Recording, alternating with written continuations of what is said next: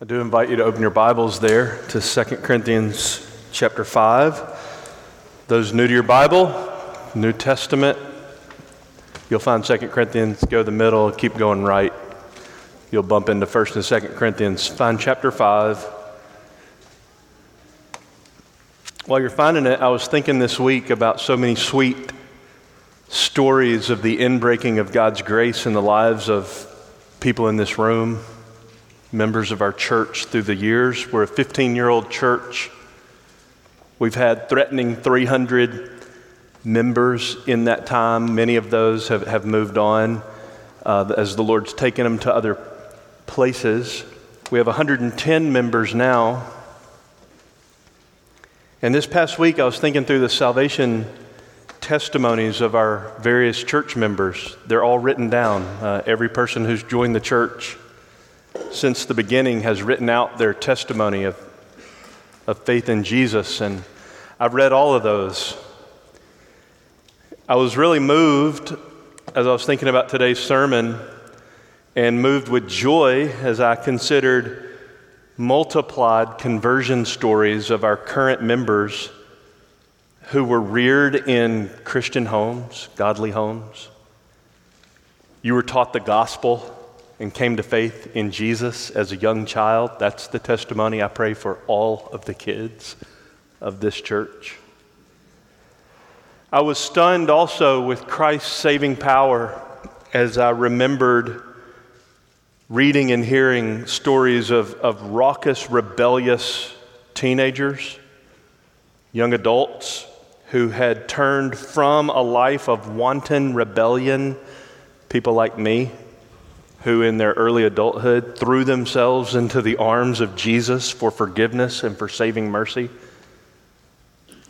Uh, no joke, no theatrics, no preachy talk. My eyes welled with tears as I considered the inbreaking of God's saving mercy in the lives of some of our members who lived beneath spiritual delusion for decades, who thought that they were saved. They thought they were Christian because they had some superstitious religious experiences years prior, but they were void of a true relationship with Christ until later in their life. And then my heart almost skipped a beat as I thought about having read and heard the stories of those who were saved late in life after snubbing the prayers and the loving witness of faithful fellow Christians and family members for decades, only in their senior years to be captured by the love of Jesus and to be truly born again.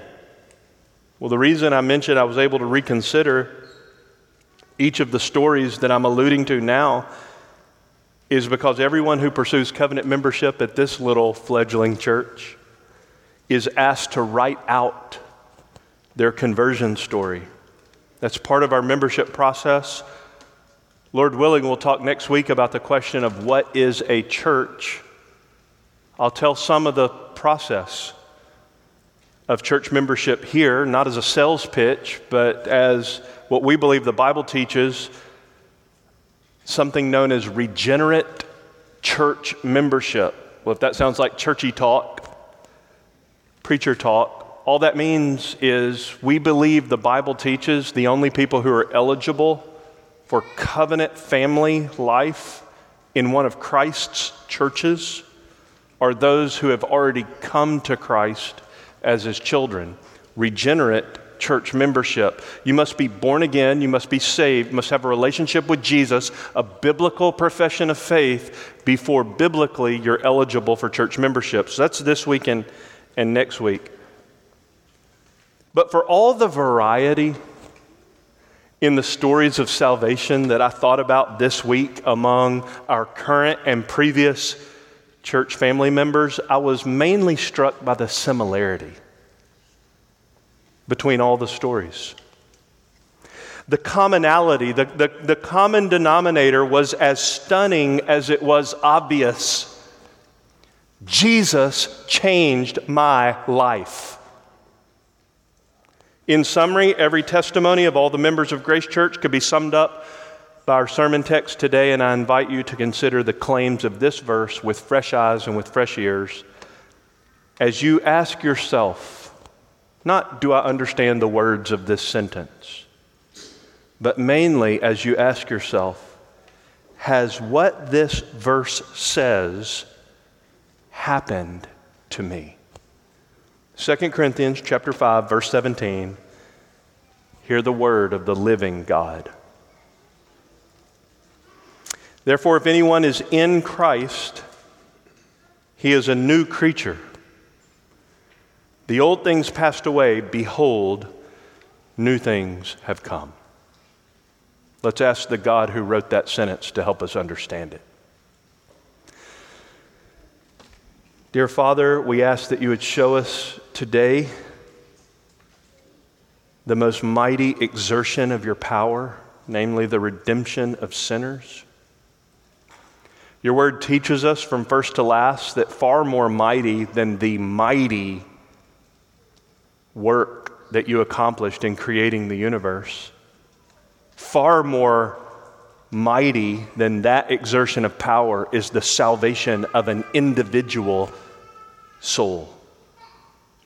You make clear that salvation is, to quote your son, impossible with man, but not with God for all things. Even human salvation is possible with a God like you. Thank you, Father, for the gift of salvation all of God, none of man. Thank you for the gift of salvation and for the cost of salvation. Your son's lifeblood that was necessary for sinners like us to be saved. So we ask that you would show us what you think about the glorious truth of what it is to be a Christian and that you would grant the twin gifts of faith and repentance to any who hear this sermon who are not yet one of them. Give us your risen Son. We ask in Jesus' name, amen.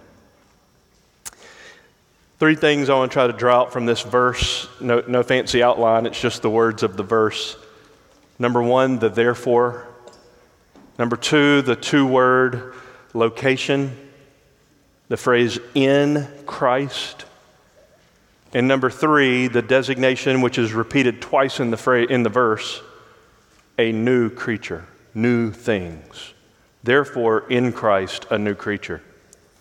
It's been just over a year since we preached this text from this pulpit.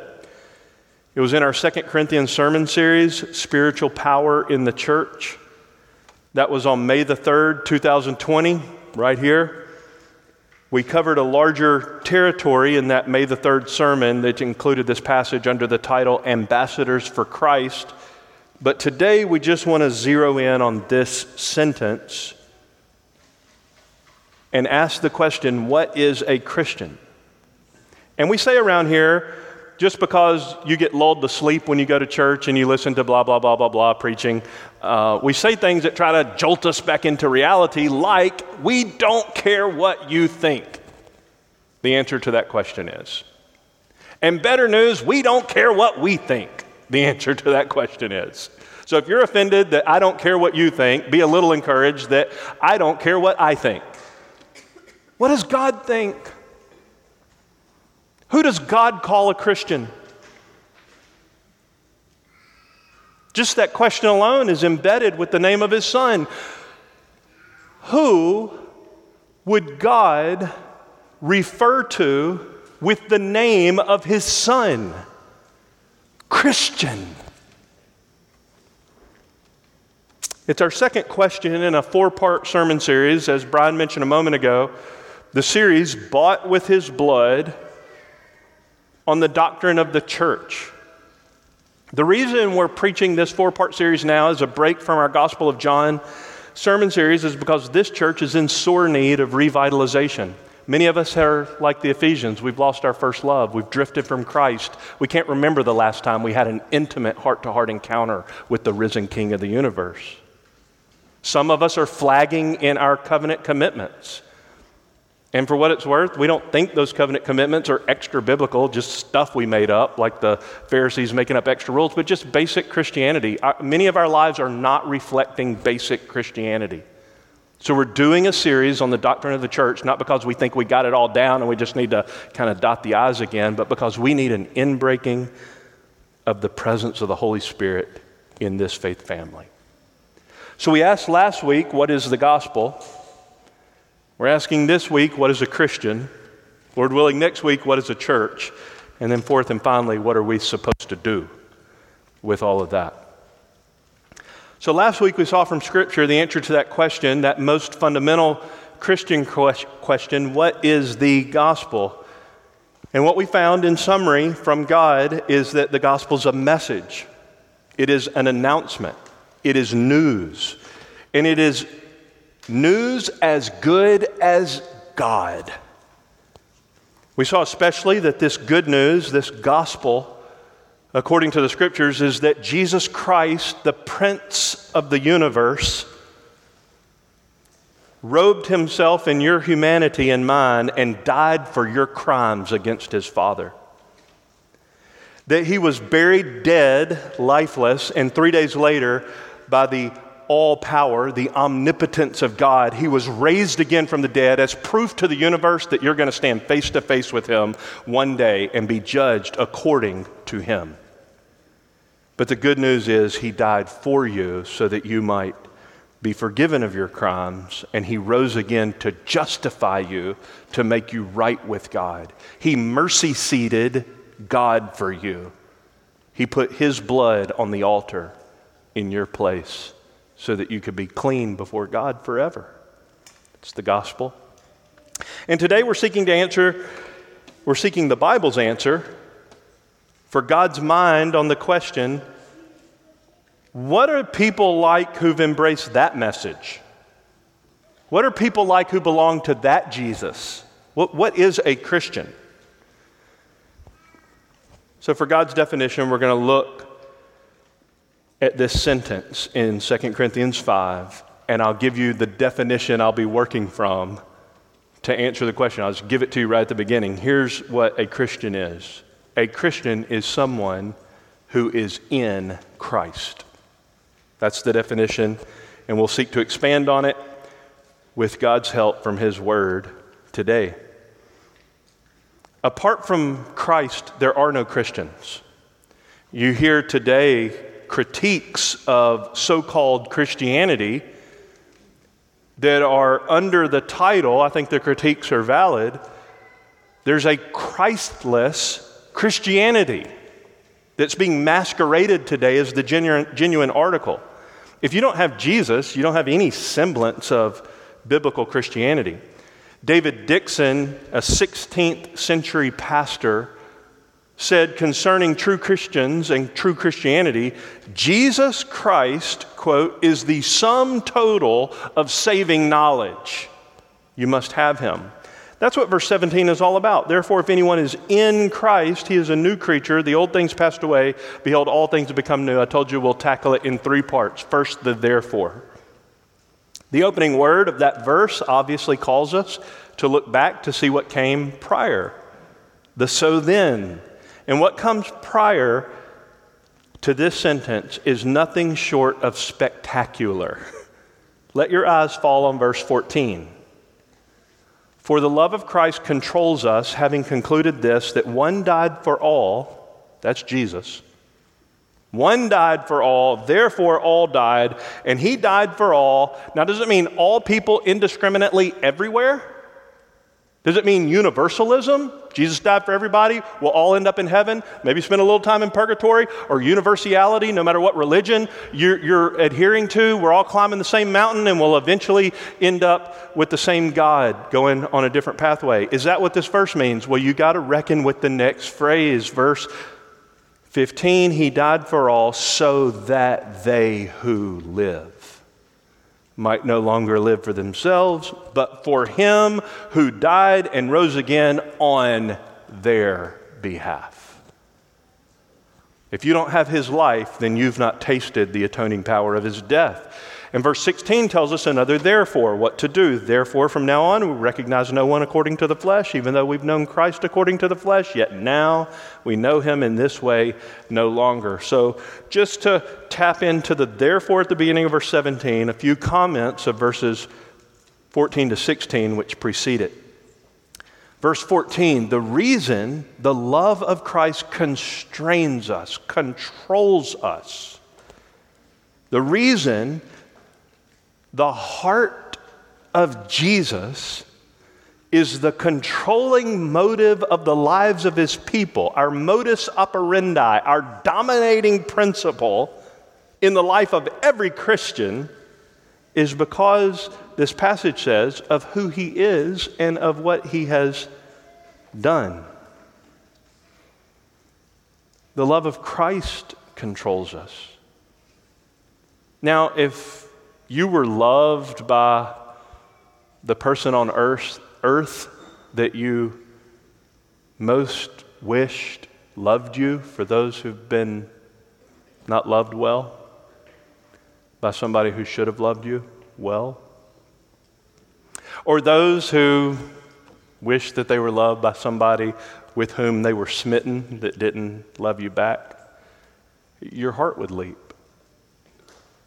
you want to be loved, and that's a good impulse. But if I told you the most beautiful person in the universe has set his heart's affection on you, that, that he's funneled an infinite ocean in its width and an infinite ocean in its depth down to your finite life. Would that mean anything to you? The Apostle Paul says in verse 14, that's the dominating principle of my life. Jesus' love controls me. I'm satisfied in the love of Jesus. And in verse 15, he explains why. Because he died for me and he rose again on my behalf. For an extended meditation on the wonder of that sentence, I point you again to last week's sermon from Pastor Nathan on what is the gospel. That the God man, Christ, the Messiah, the Savior, the second person of the triune, the eternal God, died on the cross of Calvary. Don't let that become white noise and churchy talk to you. The King of glory took your place, heaven's potentate, the ruler of the ends of the age, laid down his life for you. He did so with an express purpose in view, namely, it says it in the verse, I'm not making it up that if you have the electric current of His life flowing through your soul, if you have been united to Him by faith, if you believe in the risen Jesus, this passage says, verse 15, He died for you so that you wouldn't live for yourself anymore, but that you would live for Him who in your stead died and was raised again. And being united to Christ, having life in Him, being controlled by His love, verse 14, means that we have new eyes, verse 16, for all of humanity.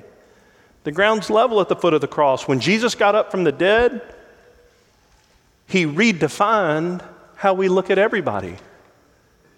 We did know him according to the flesh, and to many people, he looked like an ordinary man.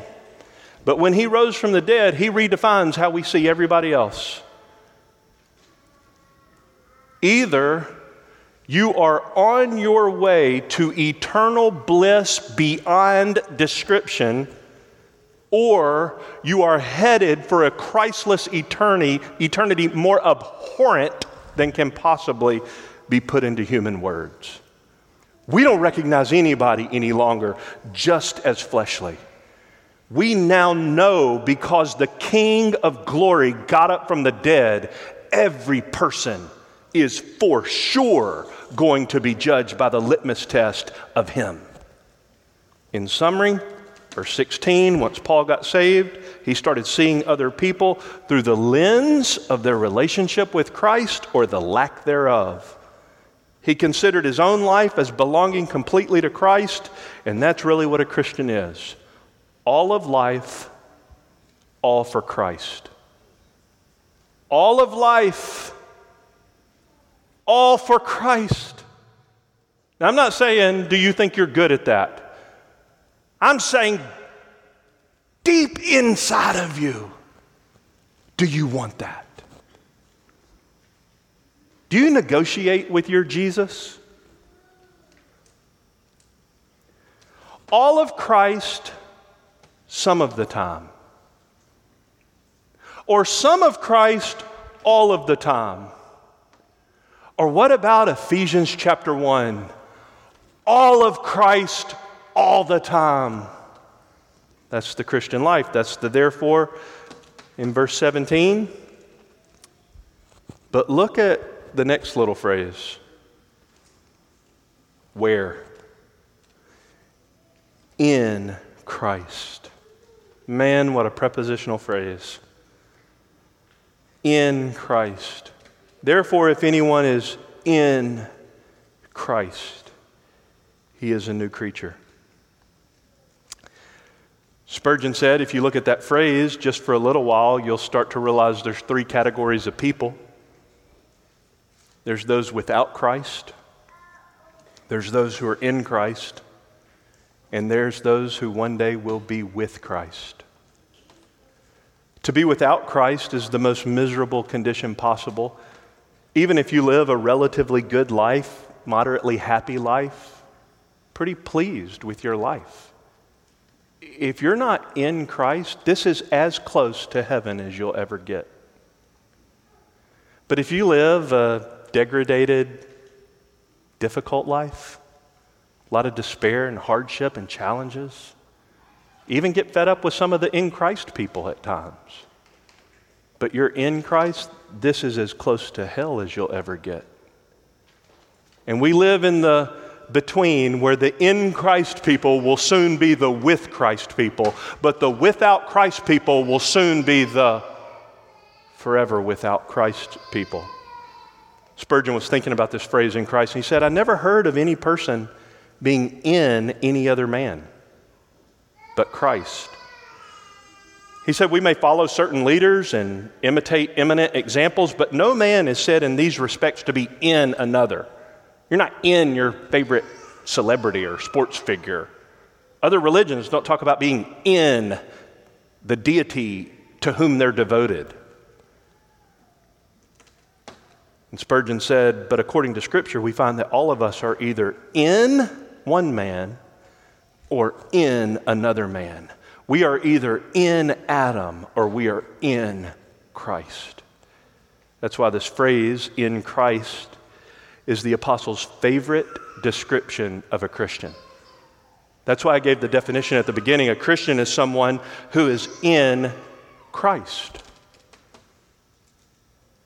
It's Paul's favorite description of a Christian. This is an, an immutable truth. In 1 Corinthians, the chapter we were in last week, chapter 15, we find this sentence For as in Adam all die, so also in Christ all will be made alive. It's Paul's favorite description of himself. Does Paul ever call himself a Christian? No but over 160 times he describes himself this way in Christ. He only wrote 13 letters. That's quite the percentage of territory. Being in Christ is a dominating theme of the New Testament. It is Christianity 101, it's the definition of a Christian. Only in Christianity will you find converts most fundamentally expressing themselves not as devoted to somebody, not as committed to somebody, not as having made promises to follow somebody, not to be resolved, but in another. This is Christianity. So, friends, are you in Christ? Are you in Christ? And if so, is it, is it the Christ of the Bible. When Paul speaks of other Christians being in Christ, what he means is, therefore, you Corinthians, if any man is in Christ, he's a new creation. This is what he means. Let's, let's zoom in on in Christ. What, what does Paul mean? He's referring to the supernatural work of regeneration. Now, that sounds like preachy, churchy talk. Bear with me.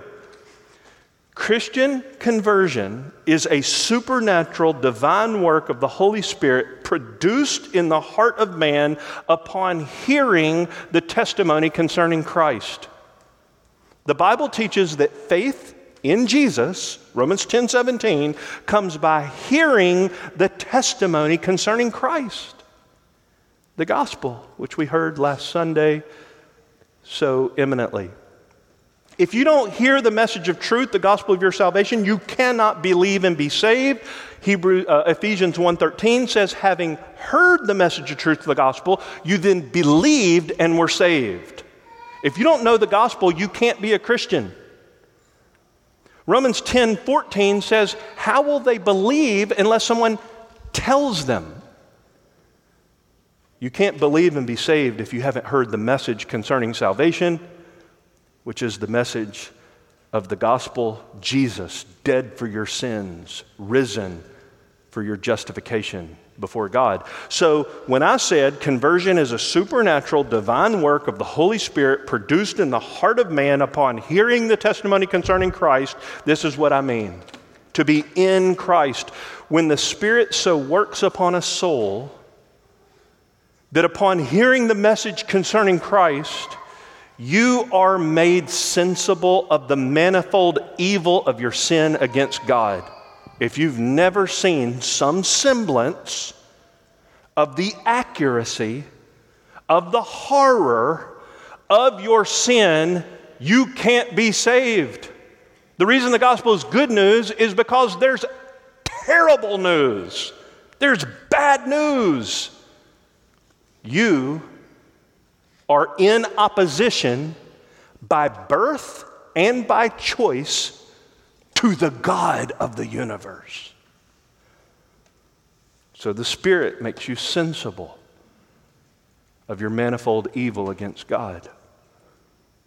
And a Christian is somebody who not only sees how horrible their sin is, so bad how bad must sin be that God didn't send the archangel Gabriel to atone for it? How bad must sin be that God didn't give another nation in, in the stead of his people a human sacrifice for other humans, but he gave a divine human sacrifice. How bad must sin be that God's son was killed for your crime against God? It must be some kind of awful. Such a person beneath Holy Spirit conviction is made alive. From their spiritual deadness, they're regenerated from spiritual death. That's Ephesians 2. That's John 3. That's 1 Peter 1. That's Ezekiel 37. That's Noah and the flood. Being in the ark is the only way you get saved from the wrath to come. And such a person who's under Holy Spirit conviction, made alive to see the horror of their crime against God, Ephesians 2, John 3, 1 Peter 1, are also by that self same Spirit given the twin gifts of faith and repentance. You don't have any faith unless the Holy Spirit gives it to you. You don't have any repentance unless the Holy Spirit gives it to you. Ephesians 2, faith is a gift. Romans 12, faith is a gift. Acts 11, 18, repentance is a gift. 2 Timothy 2.25, repentance is a gift. So when you're made alive by the Holy Spirit, you do what living babies do. You breathe and you cry. Faith is the breath expression of a newborn, spiritually alive person that says, I received Jesus. Repentance is the cry of a newborn spiritual alive person that says, I turn away from everything for which Jesus died, especially my sin nature. Not just the bad stuff I've done. Yes, I eschew that. God, get it out of my life. But I turn away from the root problem, not just what I've done, it's who I am. So, a Christian is somebody who's regenerated by the Holy Spirit from spiritual death to spiritual life. They exercise faith in the risen Savior who died for them. They repent from their sin and their treason against God. And that Spirit who made them alive doesn't stay over there. He indwells. The third person of the Trinity, God Himself, comes to take residence in the life of a true Christian and causes them to thrust themselves helplessly into the almighty arms of the risen Jesus for forgiveness and reconciliation with God. That is Christian conversion. And this is the universal Christian reality. Being born again, being made a new creation in Christ, what I'm talking about this conversion to Jesus has happened to every single person who has ever become a Christian in all places and all times in human history. All Christians have repented from their lifestyle of sin and have confessed the lordship of Jesus and believe in their hearts that God raised him from the dead and one glorious day will raise us with him. That's what Paul's talking about when he says, if anybody is in Christ. I told you 160 times, Paul calls himself that. I am in Christ. He can't get away from it, but he calls all Christians that. And he says that you didn't do it because you're better than the person next to you. It happened to you. 1 Corinthians 1:30, but by God's doing you are in Christ Jesus. 1 Peter 5:14, peace be to all of you who are in Christ. Romans 6:11, even so consider yourself dead to sin but alive to God in Christ Jesus. Romans 8:1, there's no condemnation for a select subset, a remnant of humanity, that is those who are in Christ. And nothing, come hell or high water, nothing you can see, nothing that's invisible, not death, not life, not angels, not principalities, nothing here, present, nothing to come, future, no power, no height, no depth, nothing that has ever been created will, will be able to separate you from the love of God if Romans 8:39 you are in Christ Jesus the Lord. Simply put, unless you're in Christ, I love you enough to tell you, you will perish forever. Jesus told the religious leader Nicodemus in no uncertain terms if you're not born again, you cannot see the kingdom of God. John 3 5, uh, John 3 3. And if you're not born again, Nicodemus, I know you're a religious leader. I know you teach at the synagogue. I know you open the Bible. But if you're not born again, John 3 3, you can't see the kingdom of God, and John 3 5, you cannot enter the kingdom of God. This leads us to our third and final consideration from the text. What is this new creature business?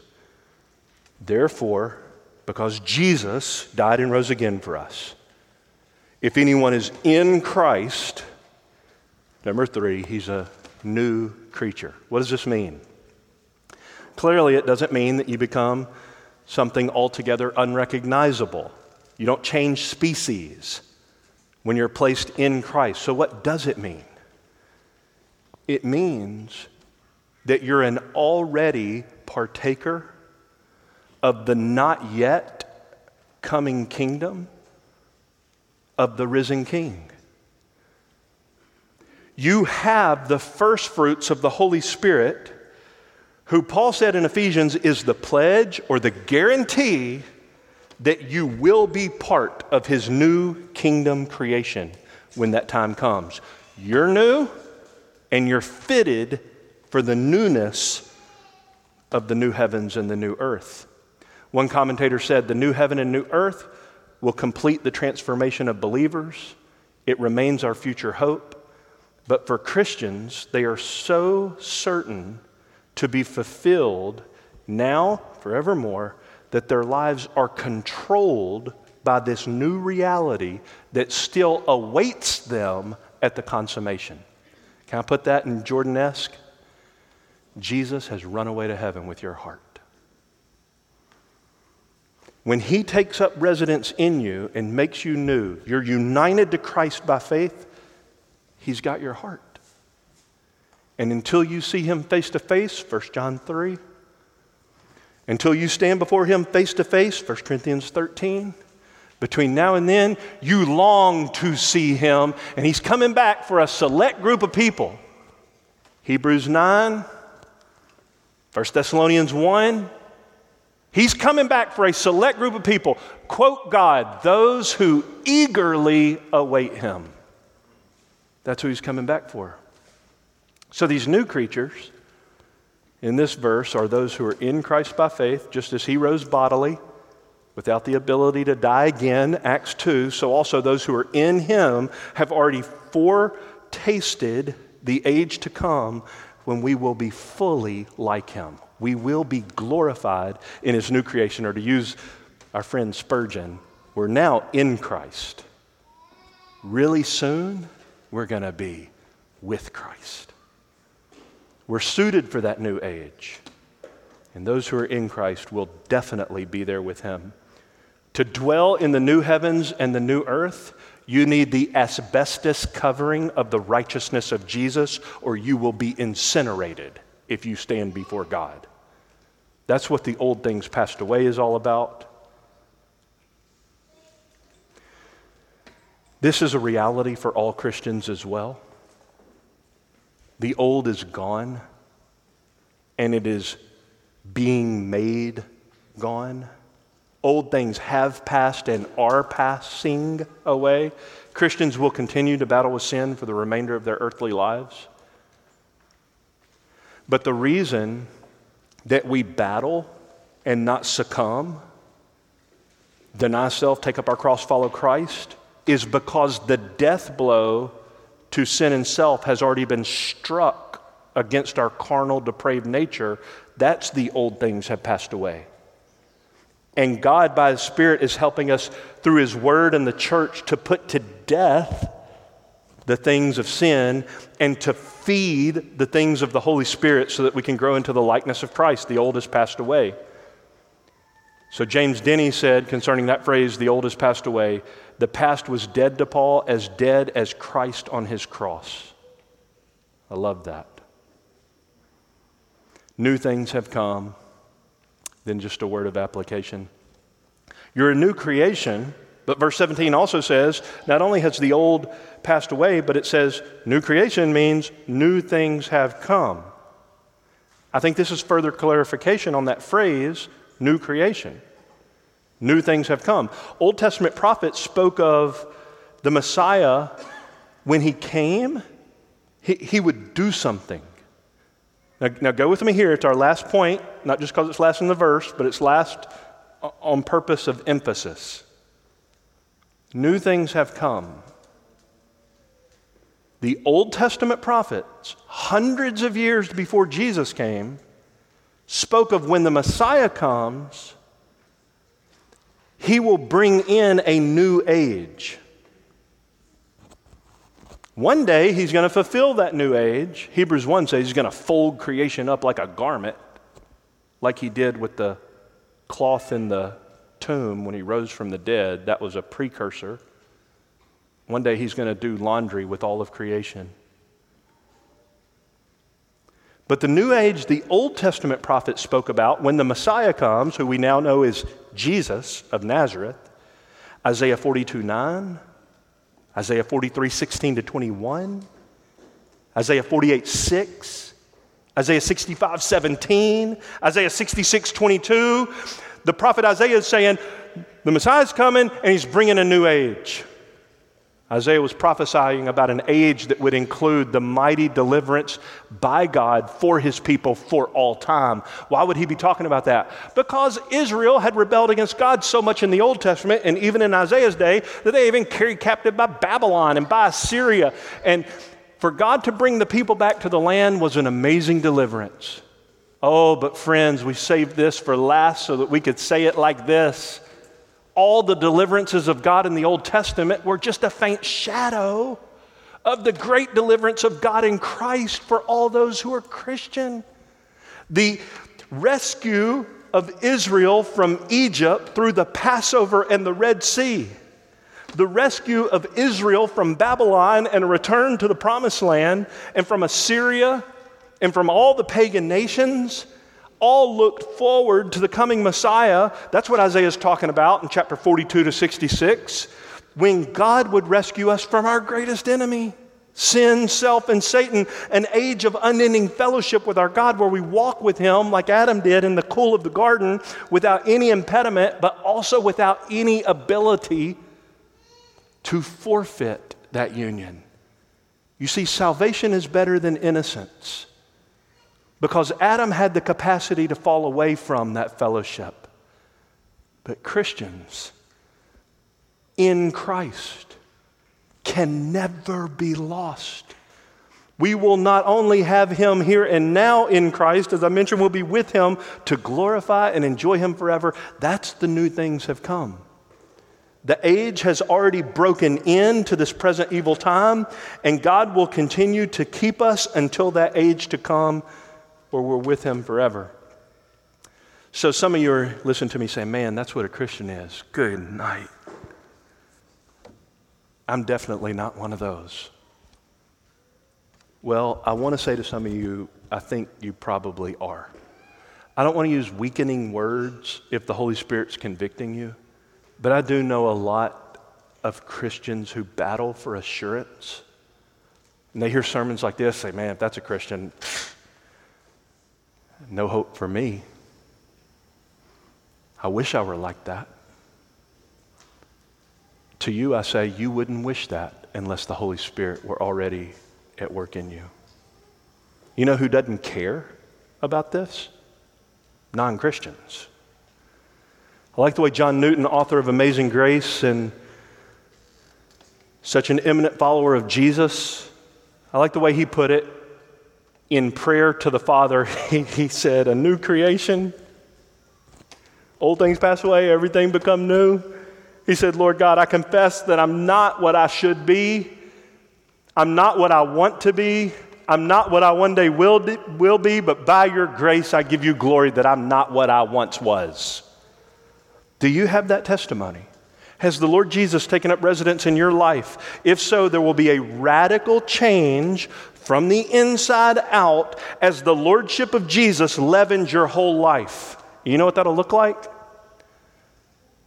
Prayer, God's Word, and God's people. That'll shape your whole life.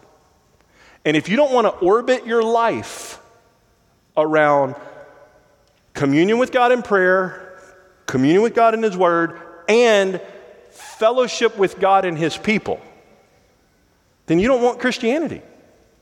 Stop fooling yourself. Stop kidding yourself. That's what the shape of the Christian life looks like. And oh, by the way, this verse was written to a local church in Corinth. And Paul's telling them this is what new creation life in Christ looks like. So our application is very simple, and I close. I ask, do you have this testimony? Has the Lord Jesus taken up residence in your life? So the simple application would be look at verse 17 and see if you agree with God that that's the definition of what a Christian is somebody who is in Christ. And, and, those verses just prior to verse 17, which tell us about the death and resurrection of Jesus and how those who are united to him, those who live, because he died and rose again for us, talking about spiritual life. Those who live don't live for themselves anymore, but they live for Jesus, all of Christ, all of life. And, and, and, you reckon with whether or not you agree with God about those definitions of a Christian, and then just skim a little further and look at the end of the chapter where you find one of the most glorious sentences about the gospel that has ever been uttered from the heart of God to humanity. Verse 21 God made Jesus, who knew no sin, to be sin on our behalf so that we might become the righteousness of God in him. This is where I close. When Jesus died on the cross, he didn't just take away your sin, and he did that. What a colossal feat of the Almighty. That one man could take away the sins of all God's people by his once for all time sacrifice. That's amazing. But, friends, verse 21 teaches us this glorious truth to use big theological categories of double imputation. He not only took your sin, because if that's all he did, you become morally neutral. You're forgiven of your sin, but you're not called to be morally neutral to be right with God. You have to be positively righteous. You can't come into his presence unless I said earlier, you have the asbestos covering of the righteousness of Christ. And if you try to get close to God without Jesus, I promise you, you will be incinerated. Look at verse 21. He who knew no sin became sin on our behalf, our sin imputed to him, so that we might become the righteousness of God in him, the imputation of his righteousness to us.